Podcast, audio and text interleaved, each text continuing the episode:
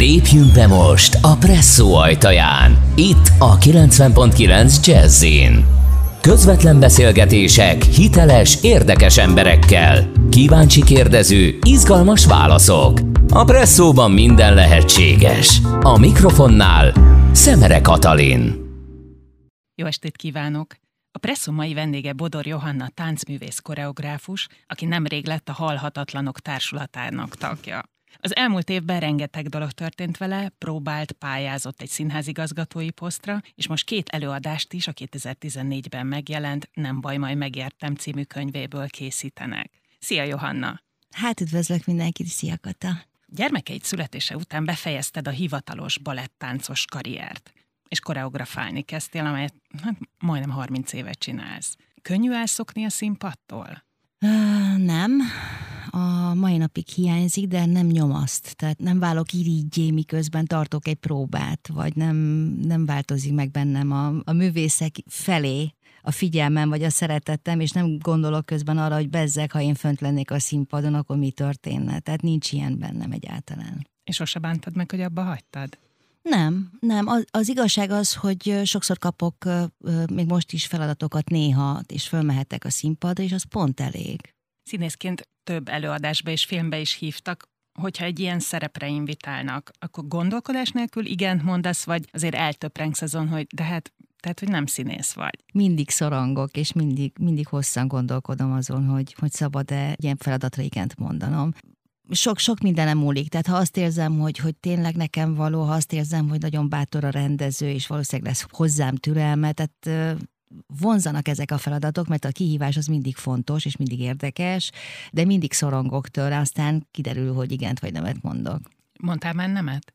Mondtam már, igen. De akkor milyen szerepet kínáltak? Egy, egy filmszerepről volt szó, és azt éreztem, hogy többnek gondolnak engem, mint amennyire nehéz a szerep. Tehát én azt éreztem, hogy én nem fogom tudni megcsinálni, és a legjobban attól rettegek, hogyha csalódást okozok.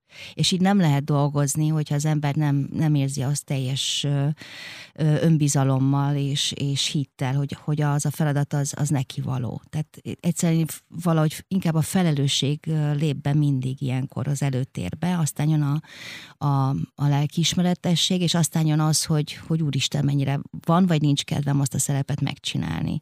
De ha azt érzem, hogy, hogy az ösztöneim azt sugják, hogy nem vagyok elég hozzá, persze ezt nem fogom kimondani, most itt belekiabál próbálom a világba, akkor nemet mondok. És Enyedi Ildikó új filmjében, a feleségem történetében mit kínált neked? Ö, ott koreográfusként hívott meg, és nagyon-nagyon jó feladat volt koreográfusként végigcsinálni ezt a, ezt a munkát nagyon sokat segített a stáb, tehát mindent megtettek azért, hogy én jól tudjam elvégezni a feladatomat, és ilyenkor leginkább arra kell vigyázni, ne éljünk vissza ezzel a figyelmességgel és ezzel a kedvességgel, tehát nem szabad primadonnáskodni, azt nagyon nem szerettem, még táncosainktól sem tűröm el.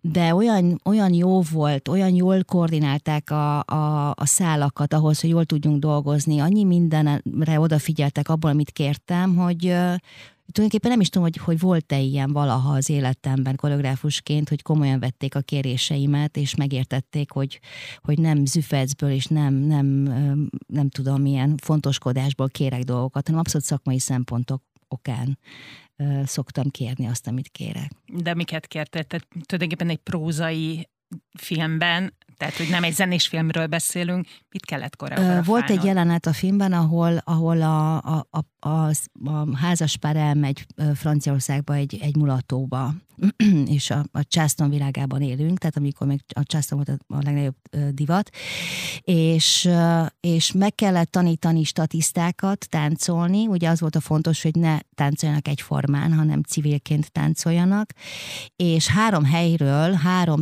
típusú tánc kategóriából hívtam táncosokat, éppen azért, hogy ne legyen egységes a mozgásuk, viszont tudjanak táncolni.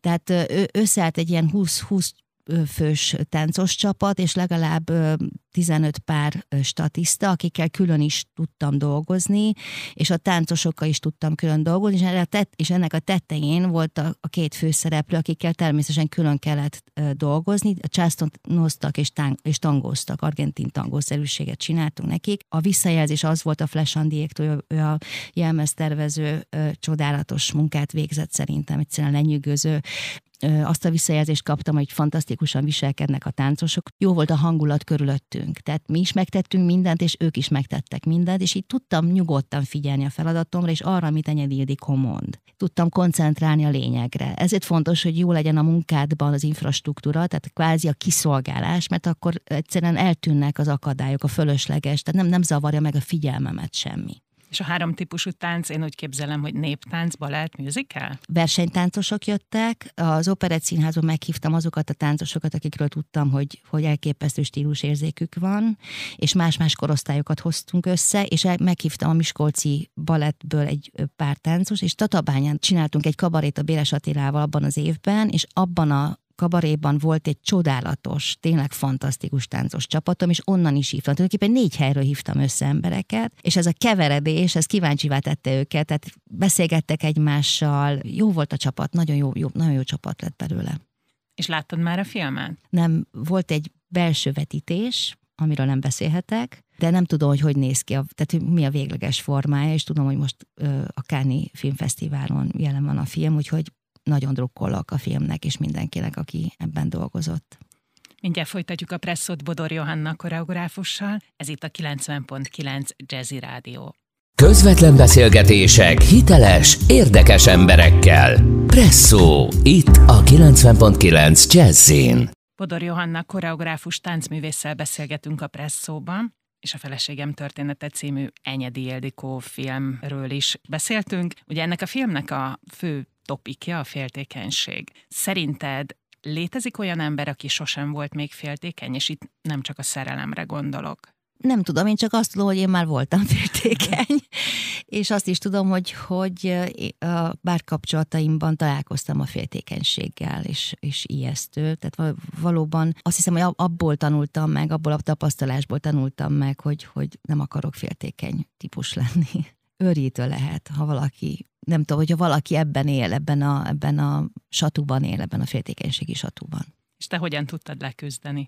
Fordítva dolgoztam ezen, azt, azt azon dolgozom a mai napig, hogy jó legyen velem lenni, és akkor talán, talán nem ér csalódást, tehát fordítva dolgozom ezen ezt a témát azért nem engedném még el egy picit, mert, mert ugye megpályáztad a Pécsi Nemzeti Színház igazgatói posztját, amelyet sajnos nem te nyertél, de tedd a szívedre a kezed, mennyire éreztél féltékenységet, vagy megbántottságot, hogy nem rád szavazott a közgyűlés?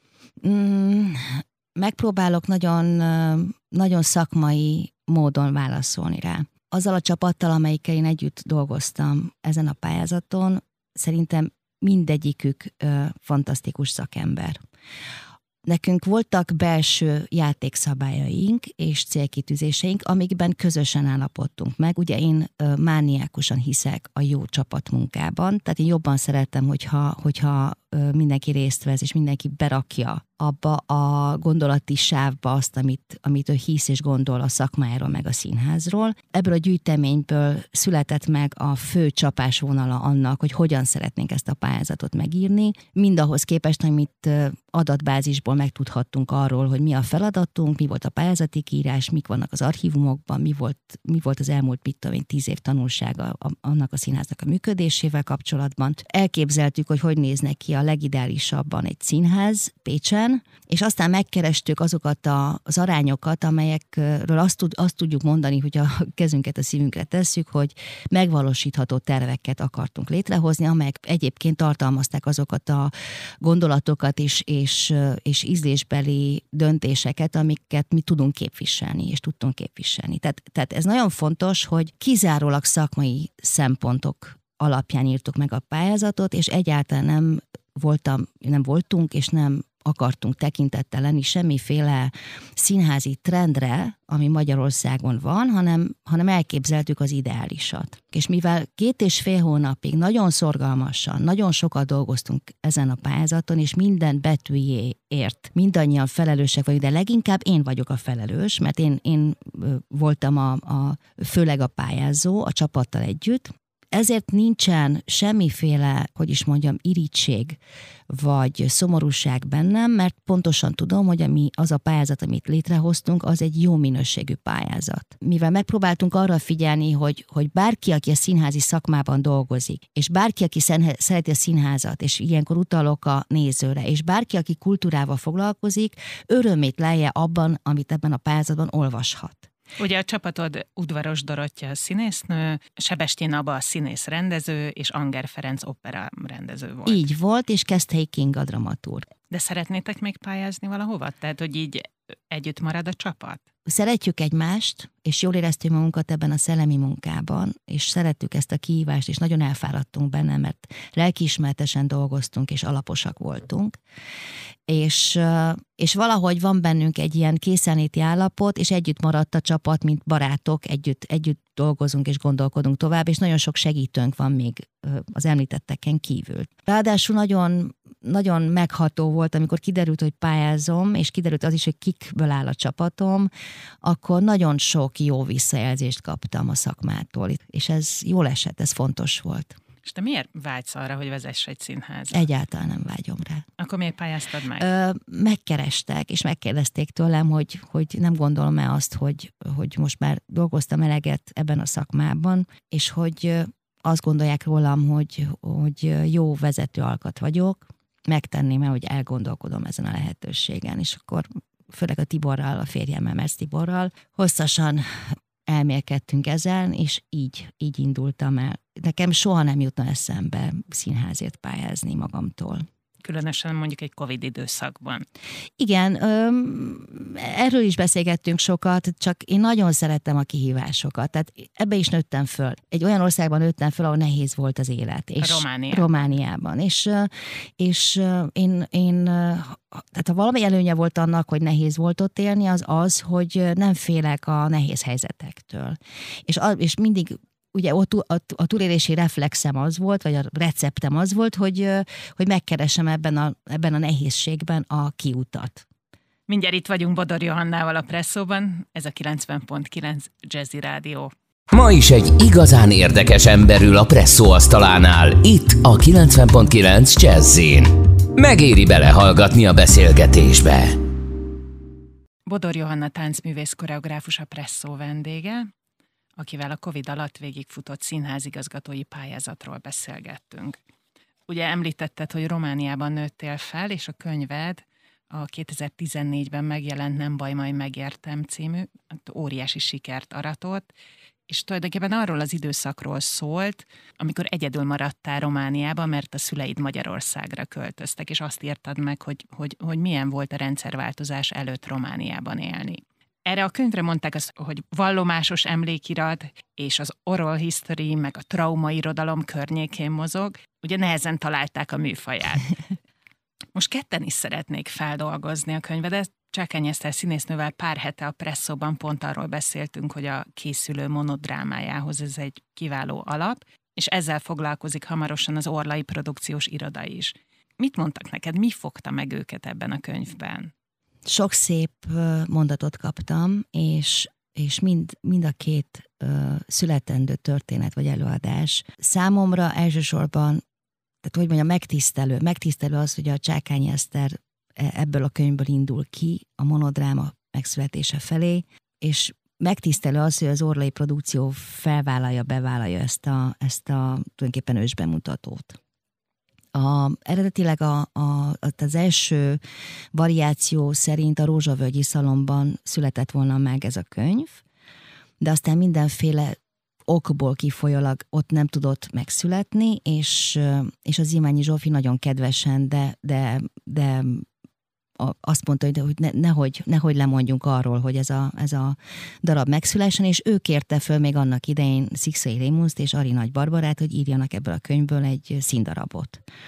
És végül ő nem tudta bemutatni, és így jutott át az Orlaihoz ez a, ez a szövegkönyv, amit Orlai Tibor elfogadott. Nagyon-nagyon jó szövegkönyv született meg ebből a könyvből. Ugye az a pikantériája, hogy a, mármint a, a, az írói pikantériáról beszélek, hogy Szikszai Rémusz is ö, abban az országban született és nőtt fel, és az Ari Nagy Barbara is, tehát nekik nem kellett semmit elmagyarázni abból, hogy ebben a könyvben mi miért és miért ez a sztori, és hogyan, hogy lehet ennyi abszurditásról beszélni, és ennyi, ennyi, miért ennyire bonyolult bizonyos szempontból a történet. Ők nagyon jól csupaszították le, és ami nagyon fontos, ezt mondtam egyébként a Csákányi Eszternek is, a, amikor a monodrámájával kapcsolatban beszélgettünk, és amikor a Szikszai Rémót és az Ari Nagy Barbara is írták a szövegkönyvet, egyikbe se szóltam bele, nem is fogok, és teljes szabadságot kell adni, mert, mert, mert, mert én tudom, hogy, hogy nem tudok jól hozzászólni. Tehát mindenkinek azt mondtam, hogy próbára csak akkor megyek, hogyha kéritek, vagy hogyha úgy érzitek, hogy kell, hogy ott legyek egy próbán, hogyha valami nem világos, vagy valaki nem ért valamit a, a könyvből, vagy nem, nem írtam meg jól, vagy nem érthető, hogy mire gondoltam, akkor szívesen válaszolok bármilyen kérdésre, de ne, semmilyen szinten nem akarok beleszólni. Most ehhez képest mind a ketten elküldték természetesen a szövegkönyvet, és mindenki megkérdezte, hogy, hogy van-e hozzászólni valami, vagy van-e valamilyen megjegyzésem, vagy tanácsom, vagy bármi. Ez számomra egy szokatlan helyzet, tehát...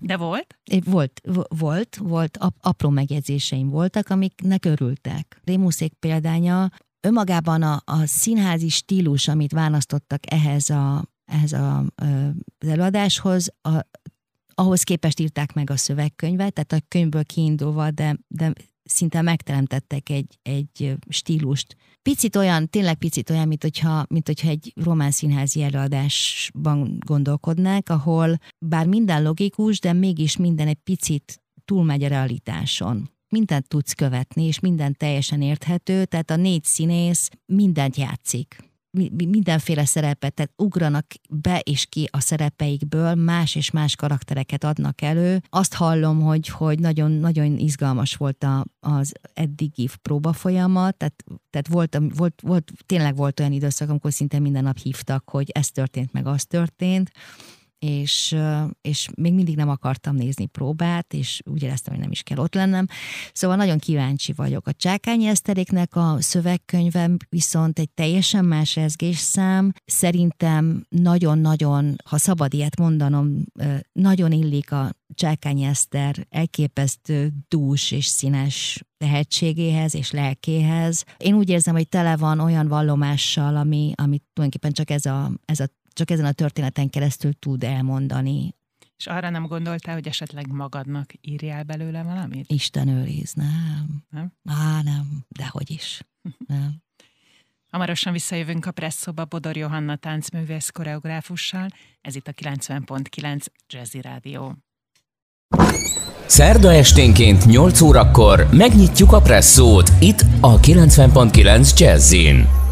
Ebben a presszóban érdekes emberek adják egymásnak a kilincset egy közvetlen beszélgetésre. A presszó barisztája Szemere Katalin. Kíváncsi kérdező, izgalmas válaszok itt a 90.9 Jazzin. Szerda esténként 8 órától. Ismétlés vasárnap délután 6 órakor. Nemrég lett közönségszavazat alapján a Halhatatlan Társulat tagja Bodor Johanna koreográfus, a presszó mai vendége.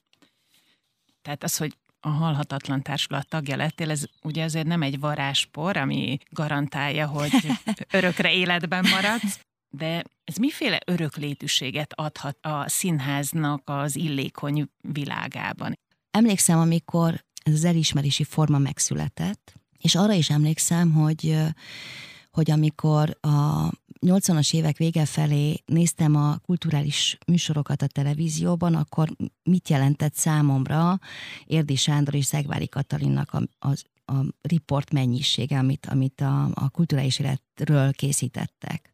Számomra azon kívül, hogy, hogy tényleg ezek ilyen gicses szavak, de hogy tényleg óriási megtiszteltetés, hogy, hogy a szakma és a publikum szavazatai alapján bekerültem ebbe a, ebbe az elismerési formába, direkt kerülöm a szót, a halhatatlanság szót, mert ez egy ijesztő szó számomra, tehát bennem ez a történet onnan datálódik. Onnan datálódik, amikor megérkeztem ebbe az országba, és, és fiatal táncosnőként, balettáncosként bekerültem a Honvéd Művész Együttesbe, majd a Győri Baletthez, majd a Szegedi Baletthez, végeztem a dolgomat, és szerettem volna ismét egy gicses mondat jön, szerettem volna megérdemelni, hogy itt vagyok. Tehát nagyon sokat dolgoztam, és ugye nekem, én nem itt nőttem föl, nem ebben az országban nincsenek mögöttem olyan mesterek, akik láttak felnőni, tudják, hogy honnan indultam el, és hova, hogyan érkeztem meg arra pont, ahonnan elindul egy művész élete.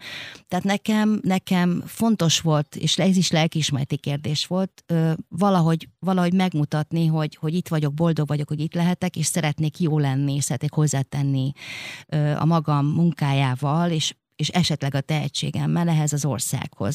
De tulajdonképpen ez is lettem ö, színházi ember, mert szerettem volna a színpadon lenni, és, és szerettem volna onnan adni, vagy, vagy alkotni, vagy nem tudom, egyáltalán megérdemelni, hogy ott legyek. Ez a bizonyos elismerés, ez, ez számomra visszaigazolja azt, hogy az elmúlt 36 évet, amit itt Magyarországon töltöttem, ez valahol tehát ezt valahogy látták, tudják, és bár össze-vissza dolgoztam, tehát hol táncművész voltam, hol ennél az együttesnél, hol annál, hol szabadúszó voltam, hol társulatot vezettem, hol igazgató voltam, hol filmekben játszottam, hol színpadon játszottam, hol színésznő voltam, hol, hol alkotó, hol író, író szerűség voltam. Tehát mindenféléket csináltam, mert szeretek dolgozni, és szerettem, hogyha színes a feladat, amit, tehát hogy, hogy a sokfélét tudok csinálni, tehát, hogy, hogy egyszer csak rádöbbentem arra, hogy valakik ezt észrevették. Sok táncfesztivál zsűriében is szerepeltél, legutóbb a Kölni Szóló Duo online nemzetközi fesztivál zsűri tagjaként, például alig egy hónapja. Egy zsűritagnak mi a legnehezebb egy versenynél? Itt szóló duó fesztiválról van szó, ahol maximalizálták a szólók vagy a duók idejét, tehát 5-6 percnél tovább nem tarthat egy ilyen mű. Azért volt nagyon izgalmas, mert a világ összes pontjáról láthattunk alkotásokat, tehát Kanadától, Izraelig, Portugáliától, Franciaországig, Németországtól, Koreáig, tehát egy csomó, csomó helyről érkeztek alkotások.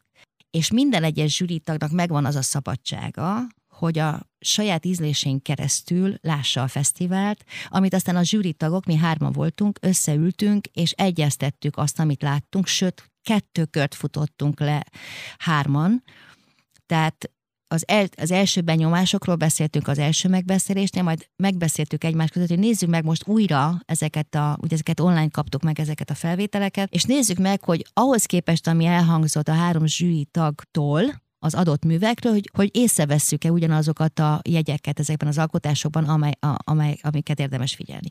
És nagyon érdekes ö, beszélgetések születtek ebből, amit aztán úgy hívják, hogy feedback, tehát az történik, hogy meghívod a, a művészeket, akik, ugye ez két etapban ment ez a fesztivál, és az első etap művészét meghívtuk erre a feedbackre, ahol a zsűri tagok éppen azért, mert egy különleges évnek az alkotásairól van szó, a Covid-ra utalok most, teljesen más belső energiákat kellett mozgósítani, más körülmények között lehetett dolgozni, tehát érdemes érzékenyen bánni ezzel a, ezzel a szituációval, és azért megbeszéljük, inkább kérdéseket teszünk fel amikre a művészek tudnak válaszolni, és nagyon szép volt, mert egymással is elkezdtek beszélgetni a koreográfusok és a táncművészek, úgyhogy nekem nagyon megható volt a, az egész fesztivál. Tehát mi a nehéz a zsűrizésben? Az a nehéz, hogy a, a saját szakmai tapasztalatodhoz képest, a saját ízlésedhez képest tudjál az adott korban az adott ö, ö, javaslatok, művészi javaslatokra update módon reagálni. Miközben természetesen a szakmai színvonal, tehát a, a magas minőség az, az, az egy alapvető igény. De hogy művészileg mik azért érvényes alkotások, az az óriási kérdés, és hogyan döntöd el két majdnem hasonlóan erős mű között, hogy melyik a jobb, az nagyon nehéz. Tehát az én szempontom az volt, hogy például az egyik szempont, most csak egyet mondok el, hogyha három év múlva visszanézem azt, vagy öt év múlva, hogy ezen a Kölni Fesztiválon kik lettek a díjazottak, akkor, akkor merem remélni, hogy egyet fogok érteni magunkkal. Hamarosan visszajövünk a presszóba Bodor Johanna táncművész koreográfussal. Ez itt a 90.9 Jazzy Rádió. Ma is egy igazán érdekes emberül a presszó asztalánál, itt a 90.9 Jazzin. Megéri belehallgatni a beszélgetésbe. A koreográfus Bodor Johanna a presszó mai vendége. Több helyen elmondtad, hogy az elmúlt covidos év a táncművészeknek pótolhatatlan év. Nyilván arra utaltál, hogy milyen rövid ideig tart egy táncos karrierje. Szerinted hogyan tudták formában tartani magukat a művészek? Elég volt otthon gyakorolni? Mindenki tudta, hogy nem elég, de azt is tudta mindenki, hogy nem lehet semmit se csinálni azért, mert nem ideális a helyzet. Valószínűleg az történt sokakban, sokak így döntöttek, hogy lehet, hogy nem tudok sok mindent a három négyzetméteren vagy a tíz négyzetméteren megcsinálni úgy, mint a baletteremben, de biztos, hogy többet veszítek, ha semmit nem csinálok. Az a nehéz, hogy, hogy a szufla elkopik, hogy az a dinamika elkophat, hogy az a ruganyosság egy picit megváltozik. Ezeket két-három hónap intenzív munkával valamennyire vissza lehet hozni. A járvány harmadik hulláma környékén mesélted, hogy volt egy speciális próbamódszered színházakban. Mi volt ez a módszer? Annyira Igen. emlékszem, hogy azt mondtad, hogy, hogy azt próbáltad kivédeni, hogy, hogy, hogy a, a vírus megtaláljon akár téged, akár a táncosokat.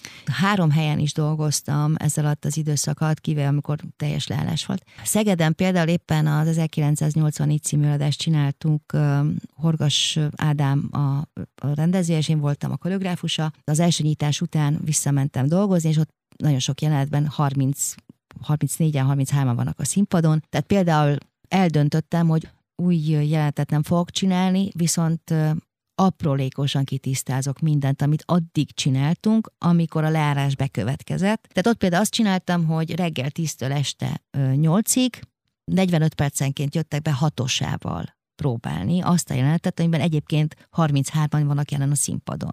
És ezt megbeszéltem az asszisztensemmel, és megbeszéltem az ügyelővel, és megbeszéltem a kellékessel, hogy minden 45. perc után összes kelléket átfertőtleníteni, a balettermet felmosni, klóros felmosorony legyen az ajtóban, utcai cipőben nem lehet bejönni, aki bejön és aki kimegy, fertőtlenítse a kezét, maszkban lehet dolgozni, és kész.